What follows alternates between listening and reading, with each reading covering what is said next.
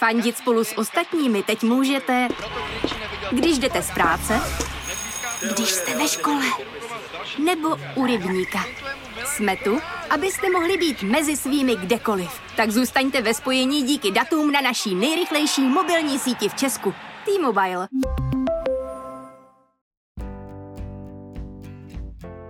A já jsem prostě tam tato odcházela a volala jsem manželovi a říkala jsem, já jsem asi blázen. Já prostě začínám uvažovat o tom, že si otevřu jogový studio, no. Hledat, hledat, hledat mm. trpělivě a naslouchat sobě a té rodině. Vítejte u nového dílu podcastu Po mateřských stopách. Já jsem Terka a dneska tady se mnou sedí dvojnásobná maminka, bývalá baletka a nyní podnikatelka a majitelka jogového studia Zuzana. Ahoj Zuzko, vítej tady. Ahoj Terko. Oh, we are all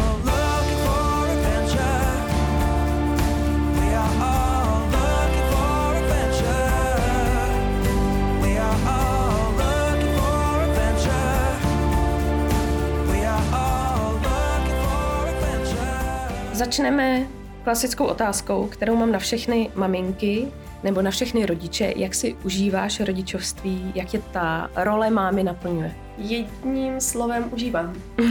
A vzniklo to, vyloženě tady to slovo úplně mě evokovalo vzpomínku na to, když jsme si přinesli Josefinku, moje druhý dítě, dceru mm-hmm. z porodnice, a tak jsme na ní s manželem koukali, na to miminko a říkali jsme si, co nás všechno čeká, už jsme to znali, že jo. Hmm. Takže prdíky, zoubky, pak to poleze kam nechcem, pak to budeme muset hlídat, jak to padá. A manžel se jak zamyslel a říkal, no tak teď jenom přežít rok a půl. A já jsem mu na to řekla, že ho nechci přežít.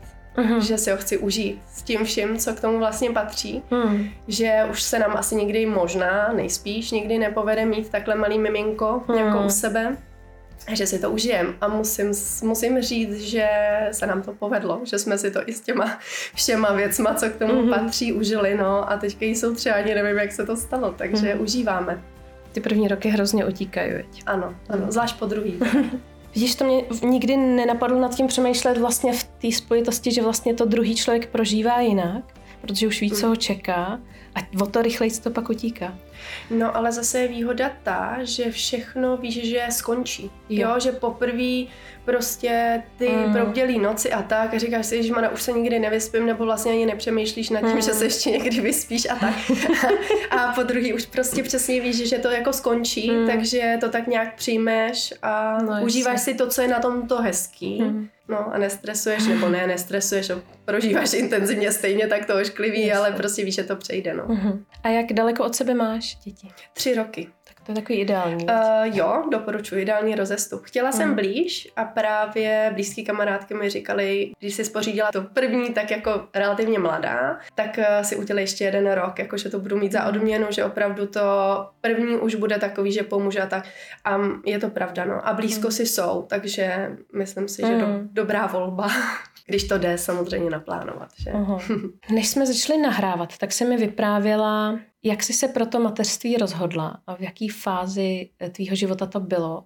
Zkusíš nám to nějak převyprávět? Já jsem vždycky věděla, že chci být mámou. A tím, hmm. že jsem se vlastně ani nevím, jestli rozhodla, prostě bylo mi to i bohem dáno, že jsem se stala baletkou, tak jsem si prostě myslela, že budu mít takový to jedno vymodlený miminko v pozdějším věku hmm. s těžkým porodem, tak jak to ty baletky po té kariéře mají a tím tu kariéru třeba ukončí. A já jsem jako Uh, ve skrytu duše to tak nechtěla. Jsem z velké rodiny, mamka ze čtyř uh-huh. dětí, takže jsem si přála víc dětí. No a potom jsem se ocitla vlastně relativně brzy, po sedmi letech profesionální kariéry, akorát teda musím zmínit, že těch sedm let bylo velmi nádherných a intenzivních uh-huh. a splnila jsem si všechny vlastně takový ty sny uh-huh. baletní tak jsem se ocitla v situaci, eh, kdy mě to vlastně přestalo naplňovat z nějakých ještě jiných prostě důvodů, co se děli okolo toho, té baletní scény. A ocitla jsem se v bodě, kdy jsem vlastně eh, se mohla rozhodnout, nebo mohla, mohla rozhodnout, ano, mohla rozhodnout čekat, jestli třeba přijdou další velké role, začít se trošku víc o sebe prát a tak. Mm. A což úplně mě není teda přirozený povahově a nebo uh, zkusit začít dělat něco nového, abych mohla právě mít třeba do roka, hmm. dvou děti no, a mít rodinu, protože já už jsem tehdy byla vdaná a vlastně s mužem jsem se moc nevídala, protože baletky to mají opravdu intenzivní, hmm. když už mají volno, tak třeba v pondělí a v pondělí samozřejmě muž byl v práci, takže víceméně jsme se dost míjeli, hmm. takže i z toho důvodu, že pro mě je ten vztah jako takovej, jsme spolu teďka 15 let a vždycky pro mě byl důležitý, tak hmm. a je to něco, o co si myslím, že stojí za to pečovat, ale je třeba o to pečovat. Hmm. Takže jsem se prostě rozhodla takhle. No. Nebylo to mm. úplně vyloženě, že by řekla, tak teď odejdu a chci děti, to ne. Mm-hmm. Byly, takový, uh, zkuše, byly takové zkušené ženy, které, které mi radily, tak si pořiď dítě a třeba se to potom tak nějak v tobě zlomí a budeš se chtít vrátit k tomu ale to bude ti to chybět. Ale to já mm. jsem věděla, že ne. Já jsem věděla, že vlastně bych to asi nechtěla jakoby v uvozovkách řešit dítětem. Vůbec mm-hmm. ne. Mhm. Navíc baletka je s tím miminkem potom strašně málo. Musí se hodně rychle vrátit, hodně rychle do formy večery na představeních, takže to jsem věděla, že nechci. Hmm. Řekneš nám ještě, co byly ty tvoje baletní sny? Co všechno hmm. si zažila? Co, za čeho si dosáhla? Já jsem tancovala Odetu od Jily v Lapotím jezeře na scéně státní mm opery, což jako Ježiš, určitě je, je ten největší sen, mm. jako myslím, že pro, neříkám, že každou, ale skoro každou mm. baletku. A potom jsem si teda zatancovala svoji vysněnou roli Žizel a to mm-hmm. jsem, uh, za co strašně moc eh, děkuju i takhle na dálku paní Haně Vláčové, která byla tehdy šéfkou baletu státní mm-hmm. opery a moje pedagožka ještě z konzervatoře. A já jsem si myslela, že já se svojí výškou, protože já jsem na baletku poměrně vysoká, mám 173 cm, což třeba na tu odetu zrovna nevadí, ale uh, Žizel je většinou jako holčička, je většinou menší jo, jo. a v baletu Žizel je ještě jedna druhá taková vedlejší role, uh, Mirta a to dělá většinou vysoká tanečnice. Uh-huh. A já jsem si vždycky myslela, že když už někde budu tančit jo. a bude tam ta Žizel ten titul, tak já budu vždycky ta Mirta uh-huh. a dostala jsem tu možnost být ta Žizel. Jo, super. Takže je úplně krása. Takže jsi tam odžila to, co jsi jako potřebovala. Asi to, tak. co jsi chtěla a, a jsi s tím takhle spokojená jako s fází života, která je za tebou.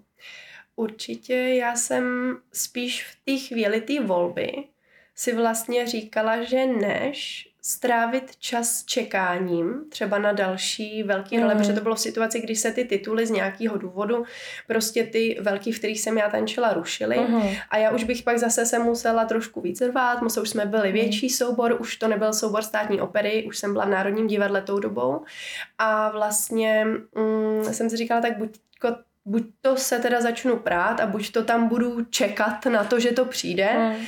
a nebo, a možná se tím zkazím, to bylo důležitý, těch krásných sedm let mm. a těch zážitků, mm. a nebo si nechám krásných sedm a prostě odejdu mm. možná, možná na vrcholu. Jsem si jistá, že kdybych tančila možná ještě teď, jako s těma zkušenostmi, který mám, tak uh, by to bylo taky hezký, uh-huh, jo, to uh-huh, neříkám, ne, že jasně. ne, ale nelituju určitě toho, že jsem to udělala. Uh-huh. Ty máš teda děti kluka a holčičku? Kluka a holčičku. Jo? Uh-huh. Chceš svoji dceru výst k baletu? Nebo přála by si třeba, že by, aby, aby měla ráda balet? Já bych si přála, aby moje děti dělali to, v čem se prostě no, najdou, no, v čem budou šťastní, mm, protože mm. já jsem z rodiny, kdy oba rodiče jsou inženýři.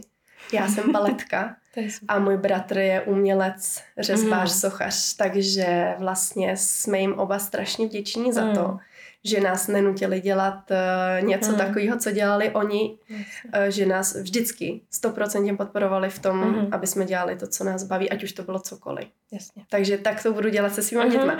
Když si jeden z nich vybere balet, uh, hmm. ať už holka nebo kluk, tak asi i budu ráda, protože mám ráda samozřejmě hmm. to prostředí hmm. a tak, ale rozhodně k tomu nějak úplně nepovedu oba dispozice mají, to už vidím teď, protože mhm. prostě zdědili to, co mohli. Geny. A geny ano, ale zatím to nevypadá, mm-hmm. že mhm. by se uh, ani jeden z nich nějak, mm-hmm. ne, že by k tomu nějak tíhnul.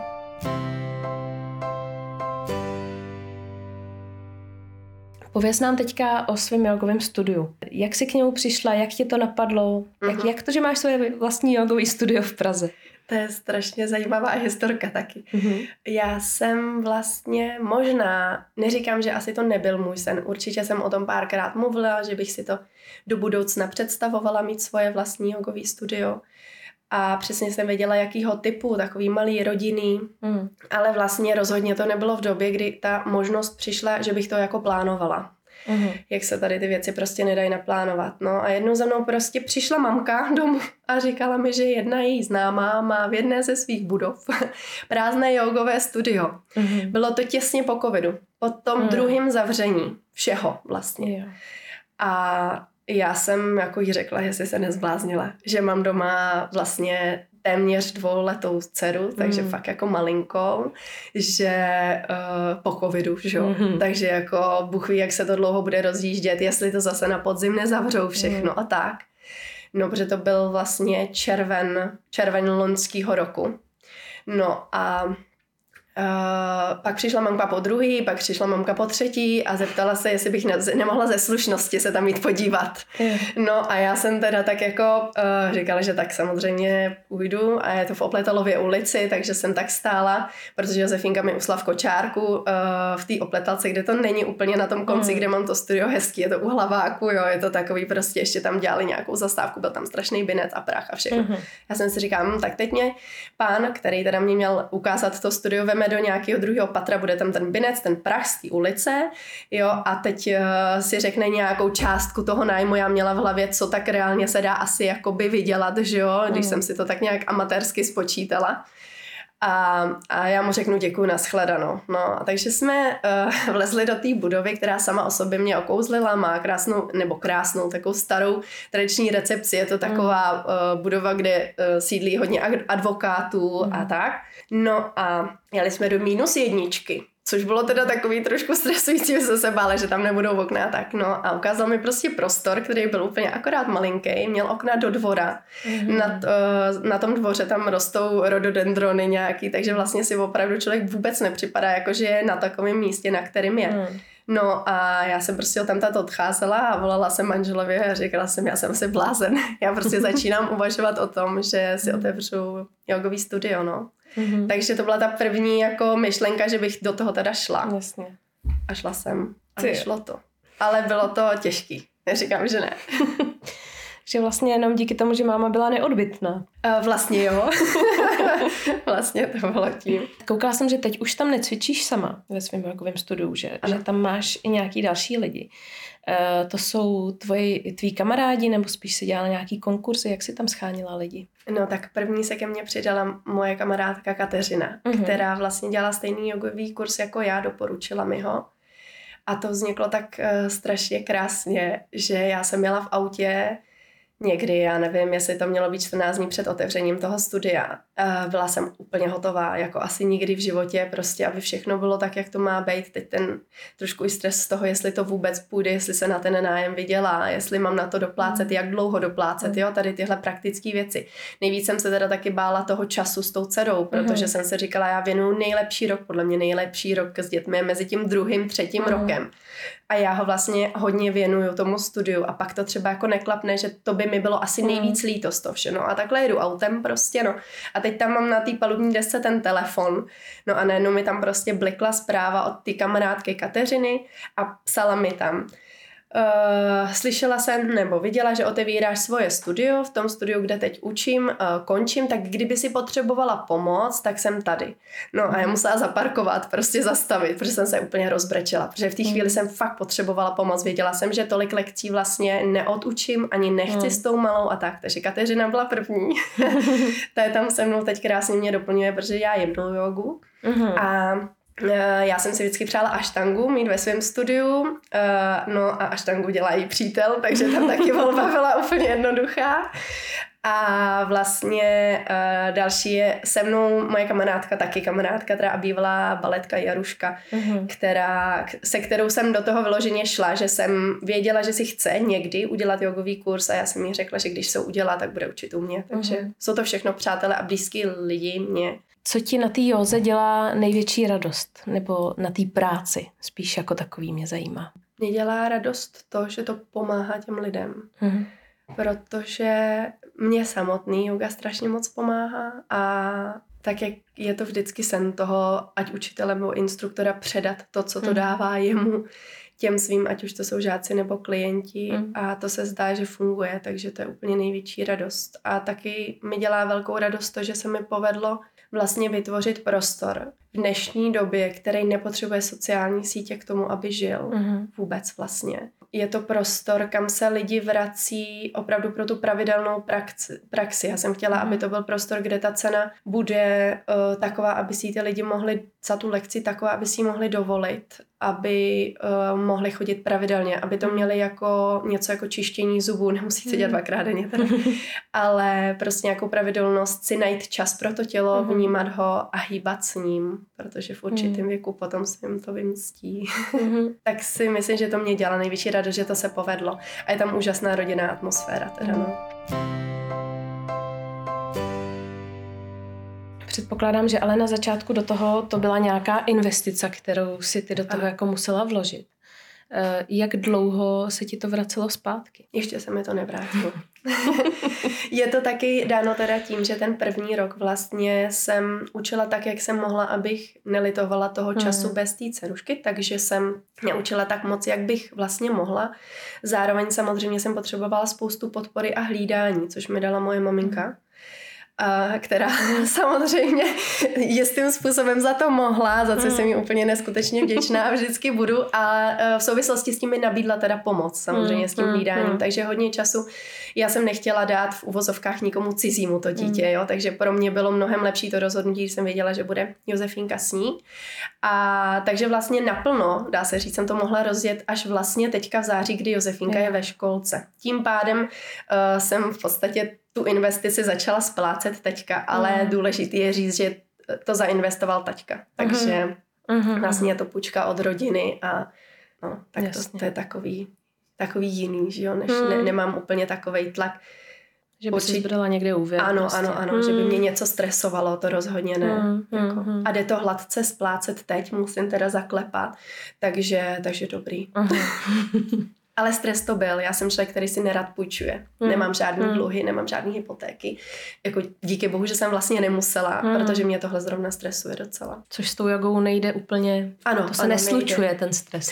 No, je to, je to zvláštní v tom, že jsem si vlastně celý ten první rok jakoby přesně tohle furt říkala, jo. Mm. Že energie za energii a to a, a čím Mm. víc to člověk ví, čím víc to učí ty lidi, čím víc o tom mluví, tak stejně pak se sám dostane do té situace, kdy ho opravdu jako ty čísla začnou stresovat, Jasně. jo. A to bych taky asi chtěla těm lidem říct, že vlastně je to prostě lidský, jo, je to Mm. normální a vlastně se ani za tyhle pocity i jako jogínka, jako na sebe nezlobím. Prostě jsem Mm. je přijala, že v té době prostě patří k tomu bytí, jako no a, a Chápu, že se to bez nich jako nedá. ne, no. bez nich Mm. se to asi nedá, no, zvlášť když člověk přesně má tu rodinu, má nějakou zodpovědnost Mm.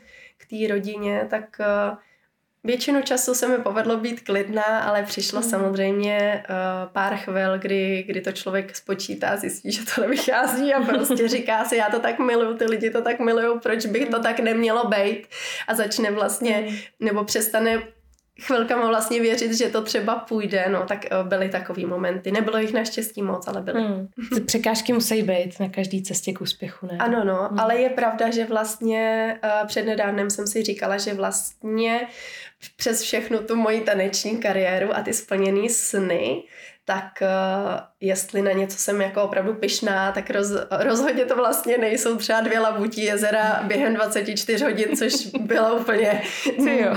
neskutečný třeba uh, vydržet a Mm. zatancovat a vlastně si ještě užít. Uh, tak je to tady to, no, Mm. že jsem zvládla ten první rok Mm. a, Mm.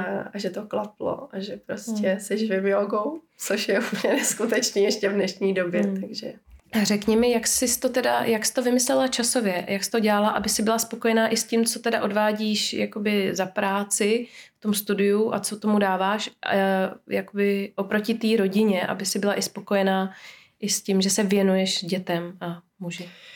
no tam byla jedna velká ještě důležitá věc, že já jsem uh, vlastně do toho června ještě tančila v externím baletu státní opery, v operách. Mhm. Je takhle. Takže jsem vlastně to měla rozdělený původně tak, celou mateřskou, protože já jsem hmm. od jak živa, nebo od té doby, co jsem odešla z Národního divadla, z Velkého souboru, jsem byla jako OSVČ. Takže jsem uh, vlastně učila jogu a uh, po večerech jsem ještě chodila do divadla, což třeba uh, s malým Jakubem bylo úžasný, protože teď zpívá v kinově sboru a vlastně hrozně ho to, hrozně ho to jako, nebo myslím si, že ho to pozitivně ovlivnilo. Hmm.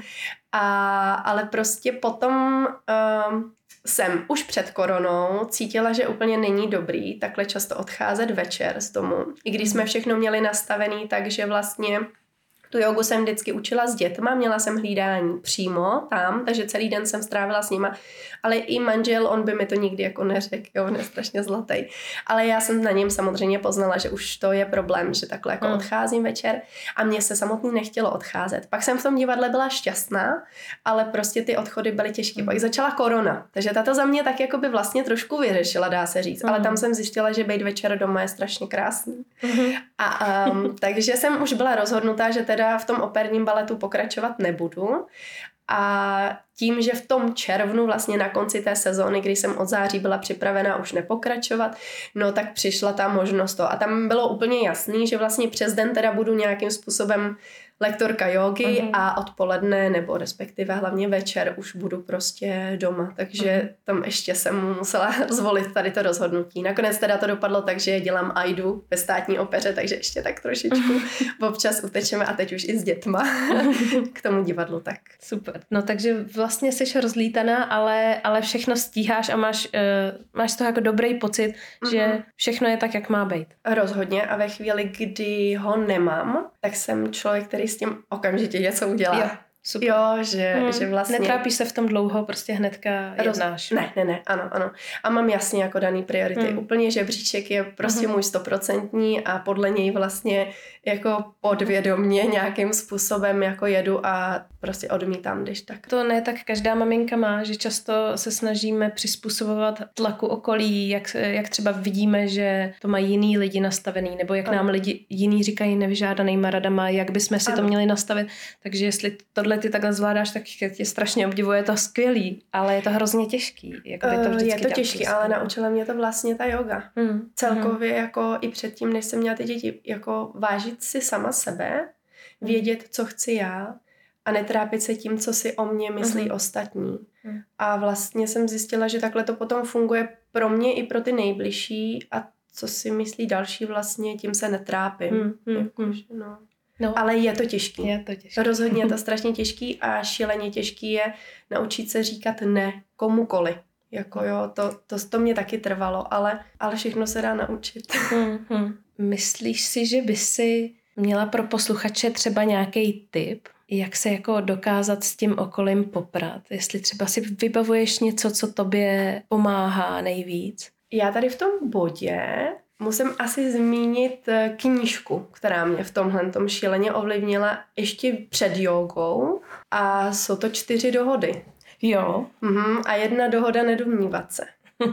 Protože uh, vlastně myslím si, že spoustu toho, z čeho my máme stres a máme pocit, že by to tomu okolí přišlo nějaký nebo vadilo, vlastně vůbec není pravda. Mm. Jo, že když si člověk vlastně naučí a to chce taky docela trénink a trvalo mi to dlouho, mm. protože jsem se furt domnívala, že si někdo něco o mě myslí jenom z, po, z pohledu nebo z toho, jak se ten den tvářil a pak si někdy vlastně uh, se zamyslím jenom nad tím, kolikrát já se nějak vlastně tvářím, kolikrát já jsem v sobě nějak nastavená třeba a vůbec to není osobně myšlený k těm dalším lidem, mm. ale oni z toho můžou jakoby vyvodit. Tak uh, tohle to mě třeba hrozně pomohlo, že vlastně uh, jako vykašlat se na ty mm. ostatní lidi. V tom smyslu jakoby ne, ne sobeckým, ale v tom smyslu, že nestresovat si, se tím, že si někdo něco bude myslet, protože velmi často prostě si to vlastně vůbec mm. nemyslí, což je hrozný. Je, ale je. Jako, je to tak? Je to tak, no. A dát, jako hodně dát na sebe. Mm.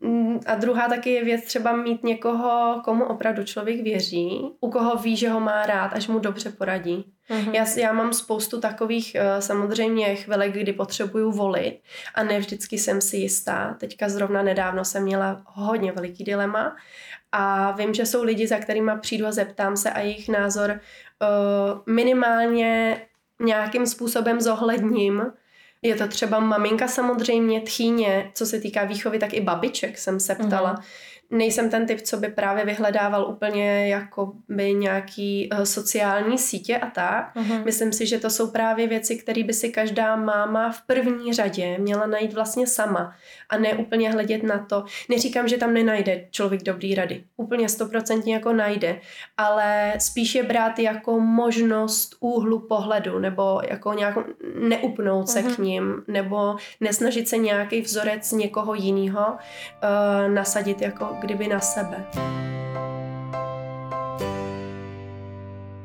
Eh, řekni mi, eh, co všechno teda, ty už to trošku zmínila, ale pojďme to říct víc obsáhle, co všechno teda ty máš eh, za jogu ve svém studiu, protože toho je hrozně moc. Ano. Tak nám pověz, co všechno to obsahuje. Co, co tam najdu? Vlastně ten základ toho rozvrhu jsou moje lekce klasické hatha jogy. Uh-huh které jsou takovým asi středem, co se týká silovosti a no vlastně prostě hatha yoga taková, jaká je, dělám ji v té úplně čisté formě a na začátku dýchání, na konci relaxace, kterou nikdy neodbýváme, protože kolikrát v téhle době cvičit se nebo běhat nebo jakýkoliv způsob pohybu se v celku už lidi donutějí, dá se říct, mm. nebo si na něj navyknou, ale zase jsme si odvykli odpočívat, mm. takže, takže tam neodbýváme ani to. A dál mám jemnější jogy, takže uh, yin jogu, potom zase silovější, takže vinyásu mm-hmm. a tu aštangu. Mm-hmm. Tak jak jsem si představovala, že by to uh, u mě mělo být, že od každého něco. Mm-hmm. tak to tak je. Když by k tobě chtěla nějaká posluchačka jít úplně poprvé a neměla žádnou zkušenost s jogou, jakou bys jí doporučila nebo jemu případně? No záleží na tom, kdo to je. Jo. Je to takový těžký. Pokud je to eh, člověk třeba energický, má rád uh, ten pocit, že něco udělal, že mm-hmm. prostě třeba se spotil nebo tak. Jasně. Tak protože v té první fázi já jsem taky začala hodně intenzivním stylem jogy mm. a ještě doteď učím Bikram jogu, jo, což je vlastně jako sportovní styl mm. jogy. Takže uh, hodně lidí na začátku to, v, ty, v té cestě k té joze to mají, takže to určitě vyňása yoga. Mm. Nebo potom ta ashtanga, to je taky uh, fyzicky náročnější. Mm-hmm. Tam má zase ten rámec ucelené série, což taky někomu dost vyhovuje, že se ty polohy vlastně nemění, takže už po několika lekcích ví, která za kterou přijde. Mm-hmm. Tak. No a jinak obecně, když je ten člověk takový úplně nějaký nezaujatý, tak asi klasická hatha yoga. Mm. Určitě je to já se i snažím těm lidem vždycky nějakým způsobem přizpůsobit, hodně je vedu pohybe, uh, uh, hodně je vedu slovy, tak aby ten pohyb co nejrychleji chytili, takže asi. Mm-hmm. A pak už se rozhodnou, jestli to chtějí jemnější, anebo jestli to chtějí intenzivnější. Jasně. Eh, řekni mi, jak ty, kromě teda té jogy, mm-hmm. jak ty odpočíváš, jak se hodíš do klidu, kromě jogy. Kromě cvičení. Kromě, kromě jogy, kromě cvičení. No je to těžký hodit se do klidu. a myslím, že každá máma to zná. Mm. A je to možná těžší než to fyzické cvičení, naučit se hodit se do mm. klidu. Ale jo, já jsem se naučila normálně si dát takový jako vypínač v hlavě. Prostě. A někdy i když je spoustu věcí, co je ještě potřeba udělat, což je vlastně furt, non-stop, nebo ano. co jsme uh, měli udělat a nejsou udělaný, tak si vlastně někdy třeba děti hrajou v pokojíčku a teď je tam slyším, jak je tam takový ten jako příjemný zvuk, jo, jak si mm. něco spolu povídají a tak. A opravdu jsem schopná vypnout, jsem schopná všeho nechat a jít jenom za nima a jenom se třeba na ně koukat. Mm-hmm. To mě jako hodně pomáhá, ale je to strašně těžký. Není to vůbec nic jednoduchého, všechno nechat. Ale takový to, mm, uvědomit si, že se vlastně svět nezboří, no, když nebude vyndaná myčka, nebo nebude vyluxováno dneska že ty, eh, třeba ty děti zrovna, když teda mluvím k maminkám, ty rostou tak rychle, že rozhodně to je pro mě třeba důležitější, mm. ale říkám, není to jednoduchý. Takže Mhm. určitě pro mě největší relax je s dětma a třeba opravdu jenom na ně koukat. Mhm, mhm, jo. A naučit se tu hlavu vypnout, což je strašný. Jo, ale eh, eh, dá se to cvičit vlastně stejně i jako fyzická aktivita, Ano, tak dá. si myslím, že ta hlava se dá vycvičit a já ji cvičím teď už několikerý Vánoce za sebou, že třeba uh, si každý rok řeknu, co letos neudělám navíc, ale co neudělám. Ano, Takže letos třeba nepeču. I když Ano. minulý rok jsem pekla, jo, to je jako příklad, já ještě nevím, jestli budu pít, ale ano, ano. ano. jo, ale uh, je to vždycky nepeču. něco, co vlastně udělám jakoby míň. A o to, co udělám míň, tak mám pocit, že se můžu jako líp nadechnout a víc ten čas Užít dát tomu té rodině. Ano. A i kdyby jsme se spolu měli válet tady na gauči nebo si stavět prostě vláčko dráhu, tak mi ten čas přijde jako mnohem líp uh, Ano. strávený, než nějakým předvánočním schonem, stresem. Takže myslím si, že ta hlava se cvičit dá a postupně nám to jde líp a líp. Ano, ano. Jo, určitě se dá a hlavně stojí to za to jí fakt Mm. cvičit. Jo, jako potom člověk zpětně to mnohem víc ocení. Ty Mm. chvíle, který vlastně věnoval něčemu důležitějšímu. dodatnému. Pověz mi, jak to máš uh, ještě teda, když se vrátíme zpátky k té józe, protože mě to třeba zajímá. Uh, a nikdy jsem se na to žádný lektorky neptala. Jak často vlastně ty sama cvičíš jogu? No, to já jsem teďka právě v té fázi, kdy nemám čas cvičit moc sama. Jo. A Mm. vzhledem k tomu, že jsem celý život hodně cvičila sama, Mm. Tak, eh, tak jsem si myslela, že to bude problém, ale vlastně není. Respektive já když, eh, když učím, tak cvičím samozřejmě. Mm. A musím říct, že eh, v celku zvládám cvičit tak, abych hlídala i sebe, i ty lidi, protože mám to Mm. studio malinký. A já teda hodně dbám na detaily, jsem taková z toho baletu a navíc yoga mě osobně pomohla vlastně na začátku hodně v tom fyzičnu, jako v tom Jo. to tělo zdrchaný, zničený z toho baletu, Mm. jako kdyby napravit a takže se snažím vlastně těm lidem předat i tady tenhle aspekt, hlavně teda v první Mhm. řadě, když přijdou, aby to cvičili pořádně, protože upřímně ono se dá i jogu si ublížit, jo, prostě Mhm. spoustu věcí, které se udělají, uh, nastaví nějakým způsobem špatně, ať už je to čaturanga a pak ji děláme xkrát za týden, za měsíc, tak ono jasně začne Mhm. někde něco bolet, že jo, takže Mhm. na tom docela dbám a tím, jak to chci po nich, tak to musím dělat dobře i já, Mhm. takže jo, ale mám pořád jeden, uh, jeden nebo dva dny v týdnu, kdy cvičím sama Mhm. jako lekci s jiným lektorem. Takže to tam jakoby mám. A vlastně mi to vyhovuje. Mhm. Jakože mm, vzhledem i k tomu času těm dětem. Možná se upřímně těším i docela na čas, kdy samozřejmě děti budou větší a buď budou chodit třeba i se mnou, a nebo budou mít v té době nějaký kroužek, kdy se to Mhm. vykryje a já budu moct cvičit třeba trošku víc sama, nebo jakoby Mhm. Pod vedením někoho jiného, ale v téhle situaci vlastně jako kompromis si myslím, že jsem i tak spokojená. Takže cvičím vlastně obecně strašně moc, ale Vlastně. ne úplně, ne úplně vlastně sama. Jo, jo, jo. Jako sama, sama, to si cvičím po Mhm. chvilkách ve studiu mezi lekcema a tak to mě Mhm. pořád baví. Hledám pořád nějaký nový vazby a tak. Mhm. A ten tanec, ten teda, ty si tam zmínila, že vlastně trošku furt toho tam jako máš. A nebo teďka ne? Ano, teďka dělám jedno představení. Mhm. Mm-hmm. Uh, Aidu, je to z toho důvodu, protože na Aidu ve státní opeře je potřeba strašně moc tanečnic. Takže tam je jedna část triumf, kdy je opravdu potřeba jich víc Mhm. než v externím uh, souboru vlastně těch baletek jako je, takže mě poprosili ještě, abych pom- pomohla. takže pomáhám ráda, ale těch představení je do roka opravdu málo, takže Mhm. to není jako, že bych tam každý měsíc jako čtyřikrát, pětkrát Jasně. jako šla, to ne. Je to, je to sváteční, je to výjimečný, je, to, je to hezký. A chodíš eh, třeba i jenom jako, eh, jako návštěvník na balet? Jo, jo strašně, strašně Jo. ráda.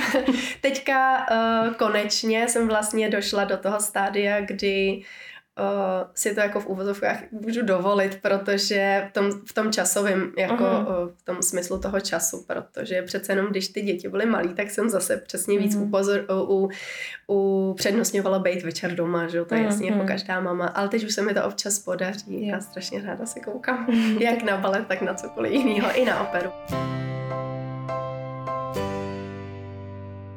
Když jsi sdělala nějaký průzkum trhu zjišťovala, jestli vůbec budeš otvírat jogový studio, tak eh, jak jsi došla k tomu, že jo? Protože třeba z mýho teda úplně amatérského pohledu je Praha přehlcená jogou, ale možná, že to změnil ten covid, já nevím. Jak jsi jako došla k tomu, že v centru ještě se uživí jedno studio? Já jsem k tomu nedošla. Já jsem, já jsem si právě v hlavě říkala, že to je úplně hrozná hmm. hloupost, že opravdu jako je strašně stuží v centru Prahy. Ale je fakt, že jsem si říkala, že ta lokalita, vlastně já jsem v Opletalově ulici na konci, jak mm. jsem hmm. zmínila, mezi Hlavákem a Masaryčkou, je tam mm. devítka, jo, je tam vlastně C, kousek uh, metro B, takže mm. jsem si říkala, že vlastně kde jinde a důležitý je říct, že ten prostor je fakt malý. Já mám kapacitu 8 lidí. Občas, když uh, je nutnost, což se teďka naštěstí děkuju, stává často, tak tam ještě nacpu devátýho. Mm-hmm. Ale jako mm, říkala jsem si, kde jinde vlastně mm. to zkusit. Jako když mm-hmm. ne tady. Samozřejmě, že tady ty myšlenky tady byly, že v Praze je mraky jogových mm-hmm. studií a tak. Ale zase je pravda, že ta yoga je tak strašně, jako by má široký spektrum Aha. toho záběru, mm-hmm. že uh, a těch lidí je tolik, mm-hmm. že a v Praze zvlášť a v tom úzlu zvlášť projde mm-hmm. spoustu lidí, tak jako jsem si říkala, že nějaká šance tady utrhnout jich pár prostě pro sebe mm-hmm. Je. Mm-hmm. Ale je pravda, že ta korona vlastně Uh, jak jsem se trošku děsila toho, že se to třeba může zase na podzim zavřít, že jo, a tak, tak uh, v té situaci, kdy já jsem byla docela pomohla v uvozovkách v tom, že vlastně zůstaly jenom ty kvalitní. Mm. Jo, a ty lidi vlastně, mm. uh, nebo nevím, jestli kvalitní, nechci se nikoho dotknout samozřejmě. Mm. Někdo to neustál prostě z jiných důvodů, ale ta, ta studia některá to bohužel neustála, takže ty mm. lidi potřebovali někam chodit. Mm. Tím pádem hledali nová místa. Třeba sama za sebe musím říct, že když jsem si vždycky vybírala mezi velkým nějakým studiem, ano. kde se vejde 20-30 lidí ano. Eh, a malým, tak jsem vždycky šáhla po tom malým, že mi to k tomu jako hrozně sedí, ano. aby to bylo víc takový jako komorní, eh, líp ano. se mi soustředí v malém prostoru.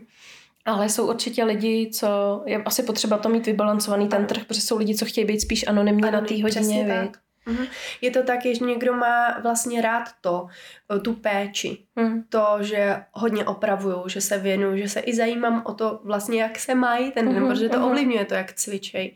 Jasně. A uh, někdo to nemá rád, stoprocentně. Jo? Jsou mm. lidi, kteří mm. radši jdou přesně mezi 30 lidí a jsou anonymní. A je to tak v pořádku, prostě mm-hmm. každý jsme jiný, takže že i z toho důvodu mm. vlastně je fajn, že těch studií je tolik. Mm-hmm. Těch studií, každý vybere. Ano, ano. Mm je tolik instruktorů, jak jsme mluvili ze začátku i o tom hlase. Jo, mm-hmm. důležité je hlas toho instruktora, každý mu vyhovuje jiný hlas, jiná um, vlastně struktura té lekce, dá se říct, mm-hmm. tak je to poskládané, že jo, když je instruktor podle mě dělá to s dostatečnou láskou, je tomu opravdu odevzdaný, tak věřím tomu, že si nějakou svoji skupinku lidí určitě najde. Mm.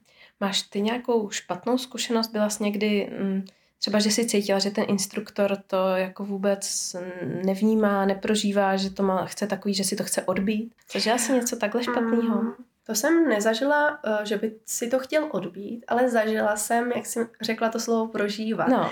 Zažila jsem to, že si instruktor to prožíval. Jo, tak a zažíval, prožíval si to sám. a to mně jakoby přijde takový, jako, uh, že že to je špatně, no? jo, že on si to může prožívat a cvičit si to jako doma, mm. ale když za sebou má pár lidí, tak by měl koukat na to, jak to dělají oni, jakože mm. uh, opravdu to cvičil, nebo cvičila instruktorka se zavřenýma očima, krásně to prožívala, krásně to popisovala, mm. co ona tam cítí, ale podle mě to není úplně jako správně, mm. to je jako mm. na jevišti, uh, já někdy mně přijde, že jako moderní tanec ve chvíli, kdy tam člověk po sobě sype hlínu, nějakým způsobem on má ten prožitek, mm-hmm, jasně, mm-hmm. ale uh, jako on je na jevišti proto, aby nějakým způsobem předal prožitek tomu hledišti, jo? Mm-hmm. jako stejně to jako na té józe.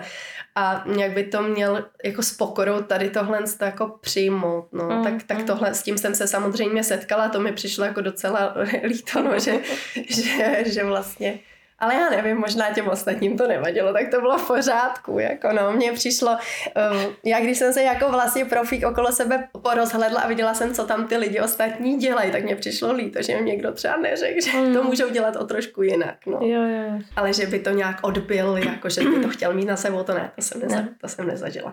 Naštěstí. Já na Joze taky ne, ale zažila jsem takový pilates právě ve velký tělocvičně, bylo nás tam asi 50. A ta paní měla, to bylo jasný, že my jsme přicházeli a odcházela skupina před náma a ona jela prostě už toho měla hodně, hodinu ano. po hodině a už toho bylo, no jako musela toho mít nad hlavou, já se vůbec nedivím. Jo, jestli jede celý odpoledne prostě furt v kuse pilates, tak, tak eh, to muselo být náročný. A viděla jsem, že prostě už to chce mít za sebou. No. Ano, to ale to, tohle to se určitě i voze stává, že mm. prostě vlastně já si myslím, že to má asi takový vlny, že člověk začne učit, učí se strašným uh, nadšením a mhm. prostě šťastný, že může učit, že jo. Když je šikovnej, tak si ho hned všimnou, všude ho chtějí, takže mm. vlastně uh, neříká na nic ne, protože je vděčný, že může mm. učit, učí hodně a pak přijde chvíle, kdy on sám buď vyhoří teda, anebo si musí fakt říct jako tady ne, tady konec, prostě teď tady nedávám dostatek uh, těm lidem a sám si musí nějakým způsobem jako udělat ty hranice. Pro mě ty mm. hranice jsou v celku jasný, protože tam potřebuji ten prostor pro tu rodinu, pro ty kroužky, pro ty děti, jo, jako vozit různě, uh, přesouvat je, že jo, trávit čas s nima, takže tam je úplně jasný, že vlastně já nemůžu stoprocentně ten čas s tou jogou ani zaplnit, ale vím ani i jako, že bych vlastně jako nechtěla. Ale třeba se mi teď stalo, i jak jsme odsouvali teda to natáčení, že jsem ztratila hlas zhruba před třemi týdny a vlastně se to stalo tak, že jsem ho ztratila v pátek večer, takže jsem si dala víkend úplně volný. Mm-hmm. A já většinou teda učím jenom sobotu dopoledne a pak už stejně jako mám víkend volný, ale i tu sobotu ráno jsem teda jako zrušila, řekla jsem, že budu mít dva dny teda klid. No a v pondělí ráno jsem přišla do studia a lekci raní jsem teda odučila a ten hlas ještě ne, jako nebyl. Úplně, jo. Mm. A vlastně já jsem celou tu hodinu, už mi bude takhle jako tekly ty slzy, mm. jako přemlouvala ten hlas, vlastně tlačila na něj a zjistila jsem, že jsem celou tu hodinu hodinu. Nebo jsem si uvědomila, se soustředila jenom na to, abych to nějak odmluvila, abych vlastně nějakým způsobem, soustředila jsem se jenom na sebe, na ten hlas a vůbec mm. jsem se nesoustředila na ty lidi. Takže jsem okamžitě z minuty na minutu zrušila lekci, která byla za dvě hodiny. Prostě s omluvou a věděla jsem, že já to takhle nechci. No, mm. Že jako já potřebuju vědět, co ty lidi, jak se dneska cítějí, nebo aspoň tak, jak z pohledu to vidím skrz to cvičení a, a co dělají. No, ale je to, je to zkušenost, má. Jako asi si mm. i pár instruktorů určitě musí projít vyhořením prostě, mm. aby věděl, kolik no, jo, kolik ne. Máš na závěr nějaký poselství, co by se ráda předala ostatním maminkám? asi bych každý mamince uh, doporu, ne doporučila, ale chtěla bych jí poradit vlastně možná nějakým způsobem snažit se najít tu cestu k tomu, aby si užívala ten čas, který má. Mm. Ať už je to čas vánoční, protože ten je s dětma úplně boží a nádherný, ale tak i všechen ten čas okolo. Mm. Aby se nenechávala strhnout tím, co si myslí ostatní, jak jsme tady naťukli. Aby nebyla ve stresu z toho, že není vyluxováno nebo uvařeno včas nebo mm. tak. Aby, aby, si, aby nepřežívala aby se snažila užívat, aby se snažila najít mm. tu cestu k tomu, aby si ten čas s těma dětma opravdu užila. Protože ve chvíli, kdy ona vlastně ten balans najde a bude spokojená, ale může to vlastně znamenat i to, že nebude s těma dětma nonstop. Jo, mm. některá maminka prostě potřebuje i vlastně strávit buď čas sama se sebou, nebo i prací, protože prostě to tak má. A aby se necítila špatně, že jiná maminka to má jinak, aby to dělala tak každá maminka, jak bude spokojená, protože uh, já jsem se sama ověřila, že když je ta maminka spokojená, tak jsou spokojený děti a všichni okolo. Takže hledat, hledat, hledat mm. trpělivě a naslouchat sobě a té rodině. Mm. Tak já ti, Zuzko, děkuji, že jsi tady se mnou strávila předvánoční čas a povídala mi všechny ty úžasné věci o sobě. Jsem ráda, že jsme se potkali. A s váma posluchači se uslyším zase za týden, eh, tak přeju krásný sváteční čas a uslyšíme se zase příští středu, tak se mějte hezky a ahoj.